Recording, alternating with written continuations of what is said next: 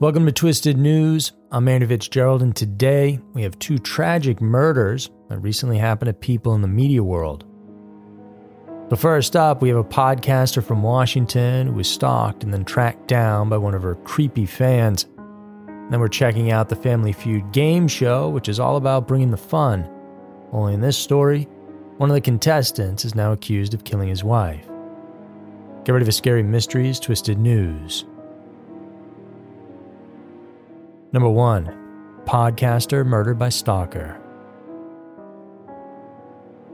In late 2021, Ramin Kodakaram Rezi, a long haul truck driver from Texas in his late 30s, learned about 33 year old Zoreh Sadeghi from the Clubhouse app, which, if you remember, brought people from all walks of life into a virtual chat room so they could talk and conduct Q&A sessions. The two met in a group for Farsi speakers, the main language of Iran.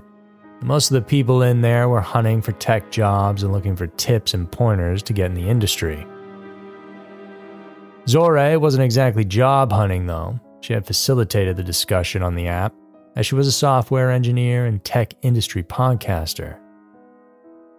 The pair chatted in there for a bit and after became friends online to the point they decided to actually meet in person in the summer of 2022. But sometimes it's best to keep things virtual. Because after they met, it seems like things may have gotten a little weird. So the friendship didn't blossom as Ramin may have liked. And as the records show, November 6 was when Zoreh first told him to stop messaging her.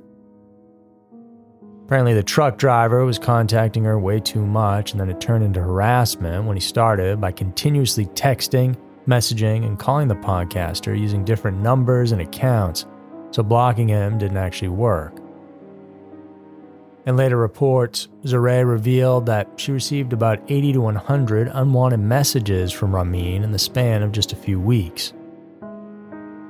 Then, sometime in mid December, Ramin wanted to apologize and so he arrived unannounced at her residence in Redmond, Washington, which she shared with her husband, 35 year old Mohammed Nasiri.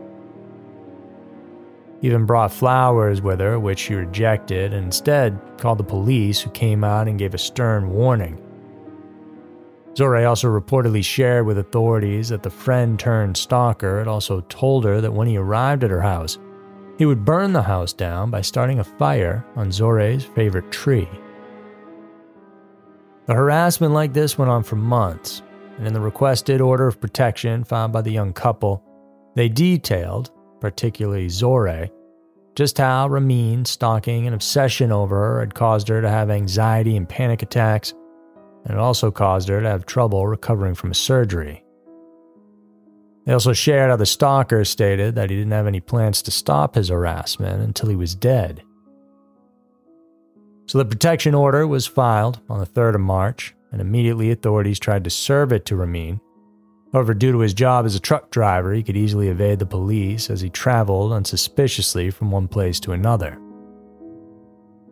Finally, though, a week after the protection order was filed, during the early morning of Friday, March 10th, Ramin broke into the family home where he shot everyone inside before turning the gun on himself.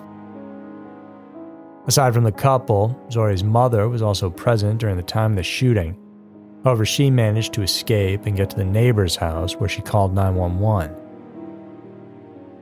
Upon arriving to the crime scene at around 1:45 a.m., police officers immediately saw the husband laying unconscious in the doorway. They managed to pull him out and tried to save his life by performing CPR. Sadly, though, he didn't make it, neither did Zoreh, who was found inside. Authorities revealed that the woman had requested that the no contact order be made to last 99 years because they believed that Ramin would be relentless in his behavior, which he was. Redmond PD Chief Darrell Lowe said in a press conference that they did not wish for people to have a false sense of security over a restraining order, though, especially when the stalker is bent on causing harm to their victims, which, he added, is the worst possible outcome in a stalking case. It's possible things could have been prevented if only laws against stalking were stricter and more reliable. While a piece of paper, like the order of protection, may not necessarily act as some sort of shield to protect the victims, we should still remember the fact that the document itself is a testament that the person being issued the order is capable of harming someone. Even when the stalker isn't physically hurting the victim, they're still causing harm by making them feel anxious and scared, by threatening their safety and peace of mind. Number two, bad family feud contestant. There's a grain of truth in every joke. While most of the time jokes are harmless, there are, of course, exceptions that can be horrific. In January of 2020, Timothy Bliefnick, along with his parents and siblings, appeared on an episode of one of the greatest shows in television history, The Family Feud.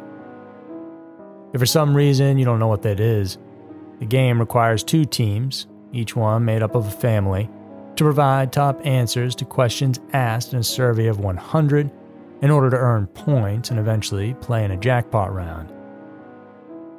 So, one of the questions asked by host Steve Harvey was What's the biggest mistake you made at your wedding?